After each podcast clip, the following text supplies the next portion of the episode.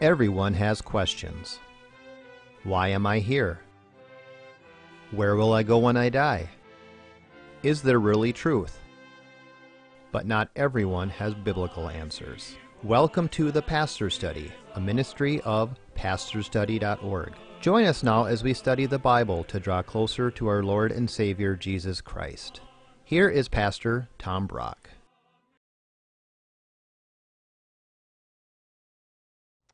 Welcome to the Pastor's Study. Let's go back in time to the year 700 BC, so we're going back around 2,700 years. A prophet by the name of Isaiah has a revelation, and he starts writing about someone he calls the servant of God. And this servant is kind of a mysterious figure. He will come and suffer for the sins of others. I don't think Isaiah quite knew who he was prophesying about, but in about 33 AD, when Jesus died on the cross, he fulfilled Isaiah. All right, let's move from 700 BC to about 30 AD. Jesus begins his three year public ministry by going into the synagogue of his hometown, Nazareth, and he reads from Isaiah chapter 61 and he says to the crowd, Today this scripture has been fulfilled in your hearing. In other words, I am the servant of the Lord that Isaiah prophesied about. And it says, And the people wondered at him. Well, here's what we're going to do in this half hour. How can I become a servant of God? We're going to see that Jesus is the servant of God par excellence and fulfilled Isaiah 61. But in a secondary sense, if we're serving the Lord, we also too will fulfill Isaiah 61. So, would you take out a Bible, turn in the Old Testament to Isaiah chapter 61, and let's pray first. Father, we want to be servants of God. We want to serve you. And Lord, we pray now, teach us through these old words how we can also be servants of God. We ask this in Jesus' name. Amen. Isaiah chapter 61, again, this comes from about 700 BC. Isaiah chapter 61, starting at verse 1. The Spirit of the Lord God is upon me. Let's stop here. That was mostly fulfilled when Jesus came. Jesus was conceived by the Holy Spirit in the Virgin Mary. He was baptized in the Holy Spirit when John the Baptist baptized him and the dove came down upon him.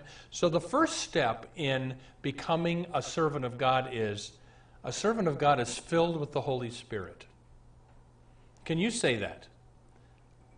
I'm, I'm filled with the Holy Spirit. Well, have you been water baptized? Acts chapter 2 says, Be baptized and you'll receive the gift of the Holy Spirit. If you've never been baptized, you need to be baptized. And then Jesus said in Luke 11, How much more will God give the Holy Spirit to those who ask Him? So, do you ever ask, God, fill me with the Holy Spirit? The first step of becoming a servant of God is a servant of God is filled with the Holy Spirit. Don't try to serve God without having the Holy Spirit. And yes, as a Christian, the Holy Spirit never leaves you, but the Bible says you can quench the Holy Spirit, you can grieve the Holy Spirit. So pray, Jesus said, for the Holy Spirit. I mean, it's kind of like this you might have a nice car. It might look fine, but if there's no gas in the tank, it's not going anywhere. Well, you might, might want to serve the Lord and do things for the Lord, but if you don't have the Holy Spirit, you're not going to serve the Lord. Let me tell you the story of a man who learned the hard way that you need to be filled with the Spirit before you try to serve God. The man's name was John Wesley. Please listen to this story. John Wesley was the founder of the Methodist Church, born in England in 1703. Wesley desired to cross the ocean to preach the gospel to the Indians in America. He and his brother Charles began a treacherous journey to do so, and I'm quoting from Wesley's diary. Our goal in leaving England was not to gain riches in America, but to save our souls, to live wholly for the glory of God. In other words, Wesley wasn't sure he was saved when he went to become a missionary. And then he explains the daily routine on ship. From 4 in the morning until 5 at night, we use private prayer. For, excuse me, from, from 4 in the morning till 5 in the morning, each of us had private prayer. From 5 to 7 in the morning, we read the Bible together. At 7, we had breakfast. At 8 were the public prayers. From 9 to 12, I usually learned German. There were Germans on board. Uh, at 12 noon, we met to give an account to one another of what we had done since our last meeting. About 1 a, uh, p.m., we had uh, lunch. At 4 were the evening prayers, and the children on board were taught. From 5 to 6, we again had private prayer. From 6 to 7, I read in the cabin to two or three of the passengers. At 7, I joined with the Germans in their public service. At 8, we met together to instruct one another. Between 9 and 10, we went to bed. in other words, Wesley was real religious, but sometimes the waves would come over the ship and he was afraid to die. Let me read this. Uh, I worshiped with the Germans, and in the middle of the psalm reading, the sea broke over, split the mainsail in pieces, covered the ship, and poured in between the decks, as if the great deep had swallowed us up. A terrible screaming began among the English. The Germans calmly sang on. I asked one of them afterwards, Were you not afraid? He answered, I thank God, no. I asked, But were not your women and children afraid? He replied, No, our women and children are not afraid to die. All right, they land in G- Georgia. Wesley is going to uh, go preach to the Indians, but one of the German pastors asks Wesley, John, do you have the witness within yourself? Does the Spirit of God bear witness with your spirit that you are a child of God? Wesley writes, I was surprised. I knew not how to answer. The pastor observed this and said, Do you not know Jesus Christ, John? I replied, I know he is the Savior of the world. True, replied Spangenberg, but do you know he has saved you? I answered, I, I hope he has died to save me. Well, Wesley's trip to America was a failure. Uh, he wanted to preach to the Indians, but angry parishioners in Savannah drove him out of the country, and he had to sail back to England. And he writes this about his trip back I went to America to convert the Indians, but oh, who shall convert me? Who, what is he that will deliver me from this evil heart of mischief? I can talk well, nay, and believe myself, while there is no danger, but let death look me in the face, and my spirit is troubled. So he gets back to London, and then the famous night. Maybe you've heard of Wesley's conversion. Here we go. He writes In the evening, I went very unwillingly to a society in Aldersgate Street where one was reading Martin Luther's preface to the letter to the Romans. About a quarter before nine that night, while he was describing the change which God works in the heart through faith in Christ, I felt my heart strangely warmed. I felt I did trust in Christ, Christ alone for my salvation. And an assurance was given me that He has taken away my sins, even mine, and saved me from the law of sin and death. Finally, Wesley knew he was saved. The fear of death left him. And whereas before his ministry was fruitless, now, John Wesley is used to start one of the greatest revival movements in the history of the church, the Methodist revival. Thousands of people came to Christ through John Wesley's traveling in um, uh, all over England and in America. So, the first step of being a servant of God is are you filled with the Holy Spirit? Don't try to serve God without having the Holy Spirit. And again, how do you get the Holy Spirit? Acts chapter 2 Be baptized, and you shall receive the gift of the Holy Spirit. And Luke 11 how much more will the Father give the Spirit to those who ask Him? So if you haven't been water baptized, call a church and say, I need to get baptized, and then you ask for the fullness of the Spirit. Next step in becoming a servant of God. Now we're back to Isaiah 61 that Jesus was reading in the synagogue. The Spirit of God is upon me because the Lord has anointed me to bring good news to the afflicted. First step in being a servant of God, you get the Holy Spirit. Second step is a servant of God witnesses. You bring good news to the afflicted. Listen to what Wesley did after he learned that he was saved by grace. I began to declare the glad tidings of salvation, preaching three times this Sunday. The next day I went to the condemned felons in Newgate and offered them free salvation by faith in the blood of Christ. In the evening I went to a society in Beer Yard and preached repentance and forgiveness of sins. The next evening I spoke the truth in love at a society in Aldersgate Street. Some contradicted at first, but not long. Once you're filled with the Holy Spirit, you start witnessing. Jesus said in Acts chapter 1, disciples, when the Holy Spirit comes upon you, you shall receive power and become my witnesses. I'm thinking of a man I, I knew who uh, worked at a very anti Christian workplace, but then he gets saved. He starts going to work talking to these people about Jesus.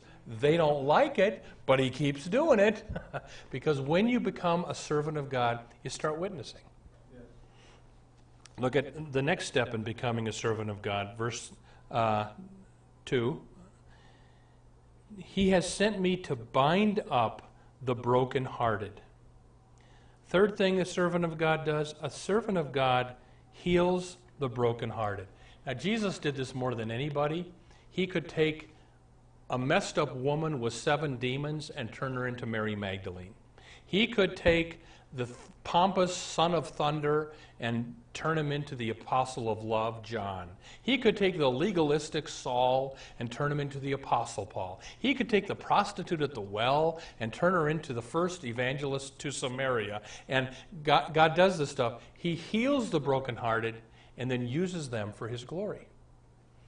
As I was preparing these sermons here, just two women, older women came to mind, one of whom has been going through a lot. And it just seems to me, I should I haven't talked to these ladies for a long time, but I just picked up the phone, called them, how you doing? You know, just just talked with them for a while. One thing God does when you're a servant of God, He uses you to heal the brokenhearted. Can you think of somebody this week you should write a note to, take to lunch, uh, give a phone call to? We got this uh, prayer request Please pray that the Lord will take me to himself now, exclamation point. I don't want to live here anymore. Sad, broken-hearted people everywhere. Pray the Lord will use you to heal them. The next thing a servant of the Lord does, uh, you're filled with the Spirit, you witness, you heal the brokenhearted. Fourth thing it says that Jesus did, He has sent me to proclaim liberty to captives and freedom to prisoners. Next thing, a servant of God sets captives free. Jesus did this when he cast demons out, when he healed people, and we are to do this too. Listen to what John Wesley did, uh, again from his diary. At St. Thomas Parish was a young woman, raving mad, screaming and tormenting herself continually. I had a strong desire to speak to her. The moment I began, she was still. Tears ran down her cheeks all the time I was telling her, Jesus Christ is able and willing to deliver you. So, a servant of God is filled with the Spirit, witnesses, heals the brokenhearted, sets the captives free. Here's the next thing a servant of God does. Look at verse 2. To proclaim the favorable year of the Lord and the day of the Lord's vengeance, and to comfort all who mourn. Here's the next thing a servant of God does a servant of God preaches the Lord's favor and the Lord's vengeance in that verse. In other words, you preach heaven and hell. You preach the law and the gospel, favor and vengeance. You, you preach them both. I'm a Lutheran pastor. Probably the best thing I learned at my Lutheran seminary was the proper distinction between law and gospel. Martin Luther was, was big on this. We have to preach the law, God's law, and we have to preach God's gospel, the good news. Let me explain how you do this. Years ago, I spoke at a Christian university on a Wednesday night. I preached that the Bible teaches if you're having sex outside of marriage, you're sinning. You need to repent of that. That week, a, a college woman comes in, sits down, well, Tom, I heard you preach that this week, but I want you to know my boyfriend and I are in love. We have a loving, committed relationship. Nothing is wrong with what we're doing. So I said to her, Well, let's see. 1 Corinthians chapter 6, verses 9 through 11. fornicators will not inherit the kingdom of God. Well, who wrote that? Well, the, the Apostle Paul wrote that. Well, when was that written? Oh, about 2,000 years ago. Well, times have changed. Nothing's wrong with what my boyfriend and I are doing. I said, Really? Let's see again. Uh, fornicators will not inherit the kingdom of God. She was hard hearted, so I just preached God's law to her. And she kind of left in a huff. Same week, different Betty Ann comes into the office. Well, Tom, I heard what you preached, and my boyfriend and I, well, and she burst into tears. And, and, and Betty Ann, are you sorry? Oh, I'm sorry. And do you want to repent and ask God to forgive you? Oh, I sure do. And, I, I didn't preach the law to her. She already knew the law in her conscience. So for her, you just preach the gospel. And Jesus has died for this sin. Confess it. He'll forgive you and give you a new start. We are to preach the law to afflict the comfortable. We are to preach the gospel to comfort the afflicted. So, and you know the amazing thing? Um, uh, Connie, the first girl, months later came in. Her boyfriend had kicked her out. She broke into tears. She learned the hard way that the law is right, and she repented. But we are to preach the year of the Lord's favor and his vengeance, the law and gospel, heaven and hell. All right. One last characteristic of a servant of God. Skip down to verse 10. Here we go. I will rejoice greatly in the Lord. My soul will exult in my God, for God has clothed me with the garments of salvation. He has wrapped me with a robe of righteousness, as a bridegroom decks himself with a garland, and as a bride adorns herself with her jewels. The last characteristic of a servant of God a servant of God rejoices that God has saved him in, in my prayer time this morning, I, God, I thank you for my nice warm bed in cold Minnesota. Thanks, I have a nice house to live in. Thanks, I've got health and, and friends and family. But God, you know the thing I pray most this morning that I'm thankful for? Thank you that out of all the people in the world, you chose to save me and you washed me of my sins through the blood of Christ, and you clothed me with the robe of his righteousness. Thank you, God, that you have saved me. Have you ever thanked God for saving you? Well, let's, let's summarize this now. We're done. Are you a servant of God? Let me ask you some questions. Do you know you have the Holy Spirit? Do you ever witness to other people? Do you ever heal the brokenhearted? God, does God ever use you to set the captives free? Do you proclaim God's law and God's gospel? And do you rejoice in your salvation? Those are the characteristics of a servant of God. Again, it's so important to know you've got the Holy Spirit before you try to serve the Lord. And if you're not water baptized, ask the pastor to baptize you. And then, Luke 11, how much more will God give the Holy Spirit to those who ask Him? Don't be a John Wesley. Don't try to serve the Lord without the Spirit. Get filled with the Spirit and serve the Lord. Amen. Welcome to the portion of the pastor study where we now ask Pastor Brock to share with us his knowledge of Scripture and his insights to answer questions we have regarding the Bible, our Lord, and our everyday walk with Him. Pastor Brock, my first question for you today is Who exactly was Isaiah? Isaiah was one of the Old Testament prophets. He lived about, let me see, I wrote this down. Um, Isaiah lived about 740 BC. He prophesied in Jerusalem. And so, Jackie, it's important that every Christian has a good either study Bible or commentary, because when you read the book of Isaiah, you want to start by reading an intro. When was this written? By whom? To whom? And before Christ. Oh, 700 years before Christ. Yep. So, I mean, it's almost amazing to think that there were people that knew a Christ was coming yes. that long before he came. Yes. Now, again, there is a verse in the New Testament that the prophets, as they were prophesying, inquired who what, you know, who there, who is this that I'm prophet? So I don't think he understood that Jesus was going to come and die on the cross, even though in Isaiah 53 he prophesied it was going to happen. So yeah, it, this thing gradually happens to Okay. be revealed.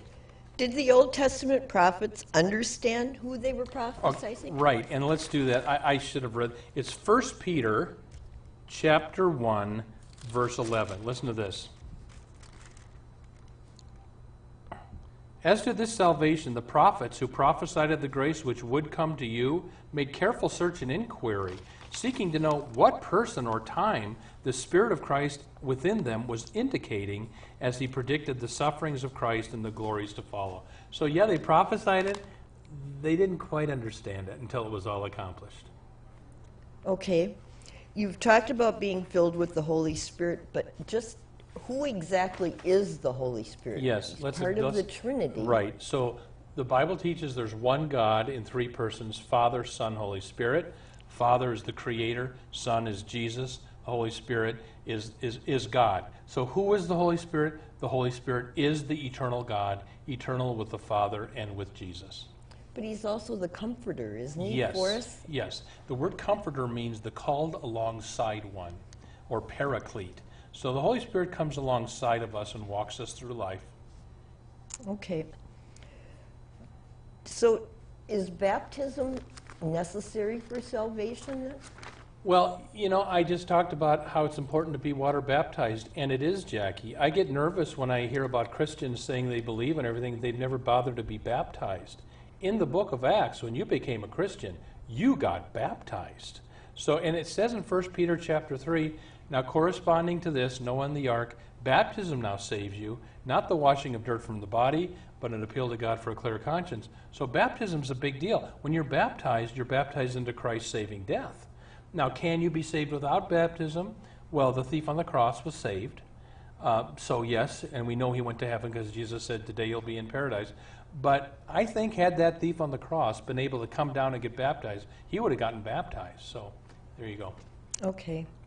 So what exactly does the Holy Spirit do in a Christian's life? He, well, he's the comforter or the called alongside one. When the Spirit of God comes to you, he will teach, lead you into all truth. So he teaches us the truth. Um, when the Spirit of God comes, he will convict the world of sin. So if you sin, he's the one inside that's telling you, you better repent of that. Uh, and, and he comforts, he teaches, he gives every Christian a spiritual gift, the gifts of the Holy Spirit. There's 19 different gifts. Uh, what else does the Holy Spirit do? No one can say Jesus is Lord except by the Holy Spirit. What is that? 1 Corinthians 10. So you can't even believe in Jesus or confess him as Lord unless the Spirit is doing that work in your heart. So if a person isn't sure that they're saved, does that mean they're not a Christian? Well, look at John Wesley. He didn't know if he was saved or not when he went to try to be a missionary.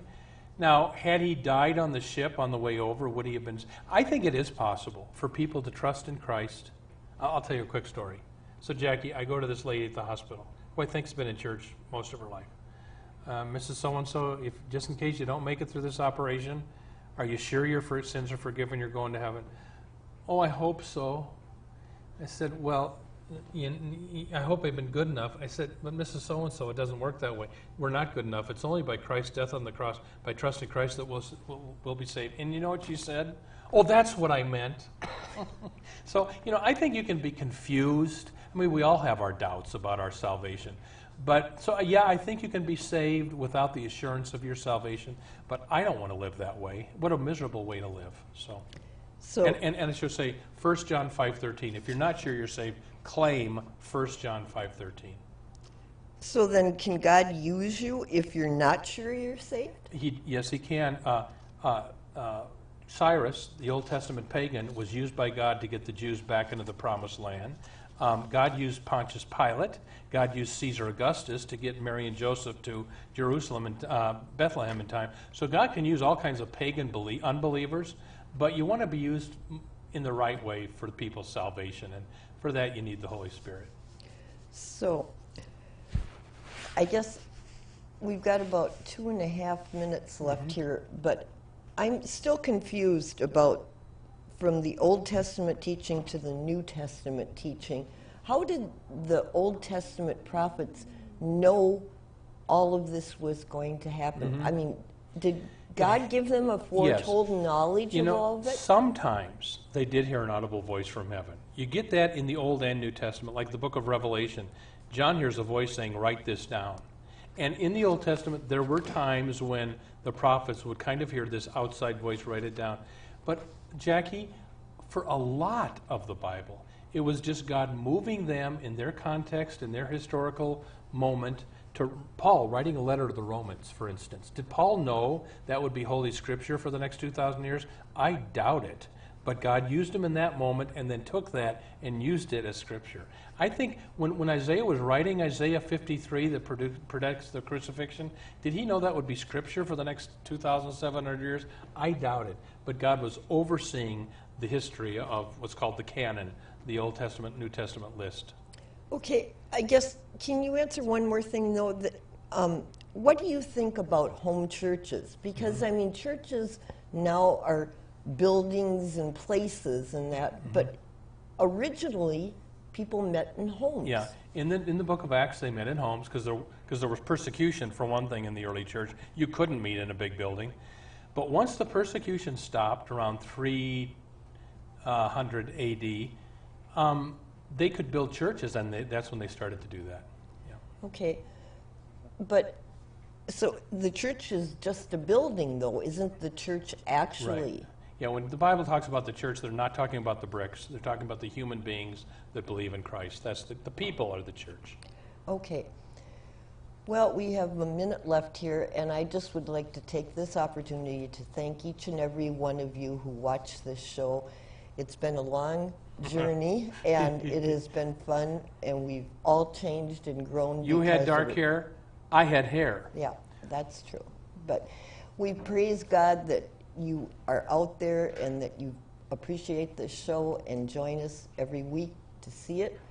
And we pray that God would be with you this week, granting you his richest blessings until we're all together again next time. Thank you for watching the Pastor Study. You can watch more of our programs at pastorsstudy.org. We are on the air preaching the gospel of Christ because of our generous support of you, our viewers. Would you consider supporting our ministry? You may do so at pastorsstudy.org or write The Pastor Study, P.O. Box 41294, Minneapolis, Minnesota 55441. May the blessing of our one triune God, Father, Son, and Holy Spirit be with you today and always. If you've been blessed by the pastor's study, would you consider a tax deductible gift to help us reach more people with the good news of Jesus Christ?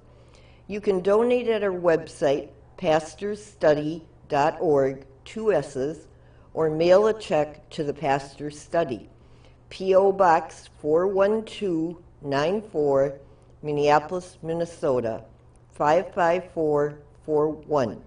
May the Lord bless you and have a wonderful week.